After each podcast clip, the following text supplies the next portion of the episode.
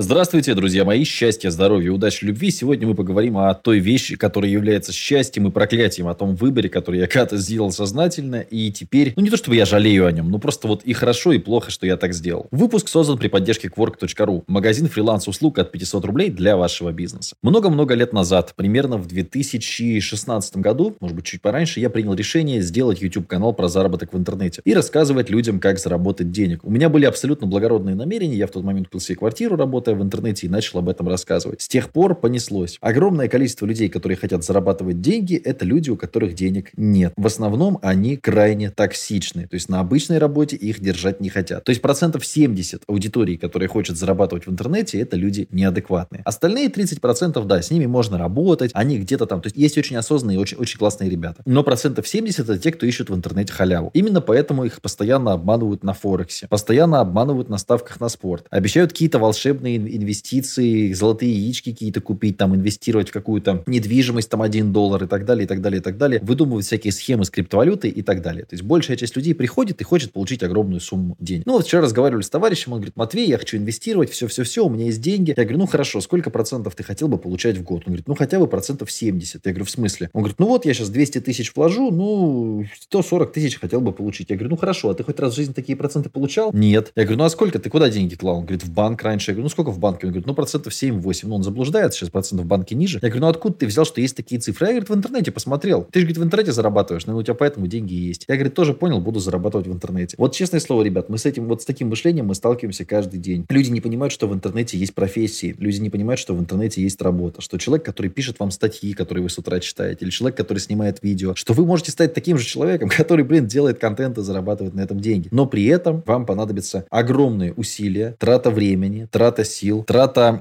своих средств. То есть вам нужно к этому относиться как к работе. Огромное количество людей, раньше, особенно когда плотно очень э, занимался именно YouTube, ну просто в шоке был. То есть у людей плохая камера, плохой свет, я вообще молчу, ничего нет. Нет, нет, ничего. Они снимают видео на телефон, позорные, в паршивом качестве. Но при этом у них запрос, а как я хочу вот стать там, как мисс, мисс Алина, мисс Катя, мисс там и так далее, и так далее, и так далее. Хочу миллион подписчиков и все. Ну, ты начинаешь им считать. В лучшем случае они в шоке от тех цифр, которые ты им заявляешь за миллион, за два, за три миллиона подписчиков, при которых ты мог бы попробовать что-нибудь сделать и мог бы попробовать как-то поработать. Ну, то есть абсолютно, абсолютно сложно людям донести простые истины, прописные, да, что не бывает, бесплатный сыр бывает только в мышеловке. То есть это абсолютно такая же простая работа каждый день, как работа дворника, плотника, столера и так далее. И большая часть людей в интернете не будет зарабатывать никогда огромных денег. Да, какие-то рутинные задачи всегда может найти работу. Вот, например, куратор в онлайн-школе. Мы, кстати, обучаем кураторов, устраиваем их на работу. Ну, реально человек может сидеть там 3-4 часа в день за компьютером, зарабатывать 10-15 тысяч рублей в месяц. Действительно, это так, но ну, чаще всего это еще и без выходных. Но многие считают, что это смешно, что нужно сразу там зарплату 100 тысяч. Но людей, которые зарабатывают 100, я, честно говоря, по пальцам, ну, не то, что ни одной руки, конечно, но это люди в основном, их не очень много. То есть, если мы берем весь процент зарабатывающих в интернете, в основном это где-то средняя зарплата. Это как раз в районе там 45, там, 50 тысяч рублей в месяц человек может получать. И при, страшно сказать, обычно 5-6 часовом рабочем дне. Но с тем моментом, что действительно вы можете там выходные, допустим, отдыхать, хотя бывают, опять же, разные форматы работы, и чаще всего это все-таки работа по проектная. То есть, там есть проект, работаешь, нет проекта, не работаешь. Но и опять же, нельзя забывать, что э, не всегда хватает э, времени, сил и средств на то, чтобы начать работу в интернете, потому что нужен отдельный кабинет. Нужно, чтобы домашние понимали, что ты работаешь, потому что, ну, чаще всего, когда сидишь за компом, всем кажется, что ты в игрушки играешь. Все, то есть третьего пути здесь не дано. Поэтому, на самом деле, эта история очень сложная, очень сложная. И доносить это до людей, я вот все время думал, что когда-нибудь мы из этих дремучих времен перейдем, но нет, все равно. То есть вот работа в интернете у большей части людей ассоциируется или с лохотроном, потому что они уже там купили какую-нибудь франшизу за 15 долларов, которая там должна была принести им 300 долларов, или ассоциируется с тем, что эта работа не для них, это им не подходит. Недавно тоже э, выступал в институте, собственно, ребята там все интересуются, все хорошо, но как бы большая часть в шоке. Как это? То есть можно сидеть дома, зарабатывать деньги? Ну да. То есть можно было на программиста отучиться в, в онлайне уже работать? Ну да. А зачем вы учитесь тут в институте? Ну,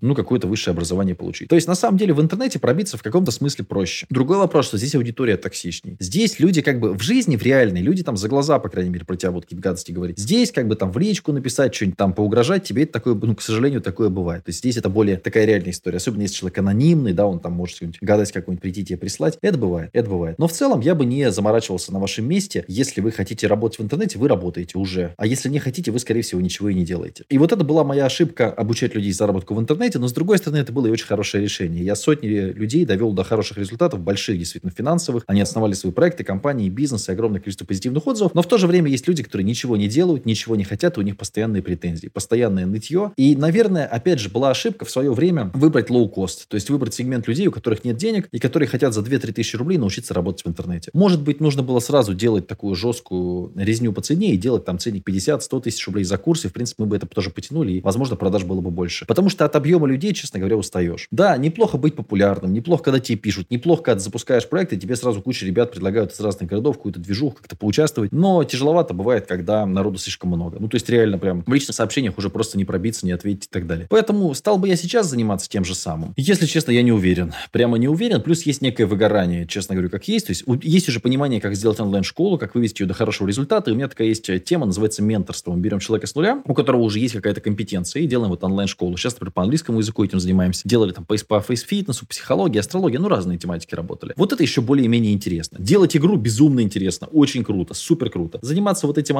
онлайн-бизнесом, ну, вот именно инфобизом, да, обучением людей, ну, сложновато. Надоело, сложновато, одно и то же постоянно. И, конечно, очень много токсичной аудитории, тяжелейшей. То есть у людей мышление абсолютно рабское, абсолютно никакой надежды на себя. Всю ответственность сваливают на тебя, ты должен им и это, и это, и это, и то, и за копейки сплясать, и а можно мне рассрочку, я не знаю. Может быть, у нас так, но у нас прям клиенты какие-то очень в последнее время бедные пошли. То есть рассрочку просят там на 2000 рублей, например, вот эта история. Что-то в последнее время какая-то, ну, не знаю, кризисная волна. Конечно, вот с этой историей с удаленкой, да, с ковидом, типа все перешли на удаленку, давайте переходить на удаленку, некий спрос вырос, да, и учитывая, что мы в рынке торгуемся довольно недорого, то есть, ну, там, средний курс, э, там, как у нас, стоит там 9-15 тысяч рублей у людей. У нас там 2, 3, 4, 5, 7. Так, то есть мы дешевле рынка. Я просто анализирую, я постоянно учусь в разных онлайн-школах. Есть люди, которые вообще там по 150 тысяч платят за онлайн-курсы, это, на мой взгляд, странно. Но аудиторию приходится брать всю подряд и брать количеством из-за того, что это лоу-костер, то есть здесь нужен просто большой поток. И, конечно, и городские сумасшедшие приходят, и что только не бывает. Поэтому, ну, честно говоря, хочется этот бизнес уже продать. То есть, знаете, вот три года позанимался, хочется этот бизнес продать. Какие-то подкасты записывать мотивационные, да, какие-то выпуски, советы, книжки писать, ну, можно еще это поделать. Но трудоустройство людей, запись курса, трудоустройство людей, это, честно говоря, превратилось в какую-то рутину в последнее время. Так что думаю, в какие бизнесы перейти. Кстати, открыт к вашим идеям. Вдруг у вас есть какая-нибудь интересная, можете мне написать в любой э, из мессенджеров личное сообщение. Но вот сейчас у меня есть надежда на игру определенная. Не знаю, как пойдет, потому что там довольно серьезные инвестиции. И сейчас рынок тоже такой кризис. Никогда не бывает хорошего рынка, но сейчас как-то даже я не представляю, как живые мероприятия, допустим, проводить. Никак, скорее всего, чтобы не подвергать людей опасности. И это, конечно, по игре немножечко бьет. Но, с другой стороны, если мы, допустим, выйдем дальше в онлайн, то, возможно, все будет интереснее. Кстати, если вы хотите поучаствовать в проекте по игре, то найдите в Телеграме канал, называется он «Игра нужно больше золота». Окей, счастья, здоровья, удачи, любви, пока-пока.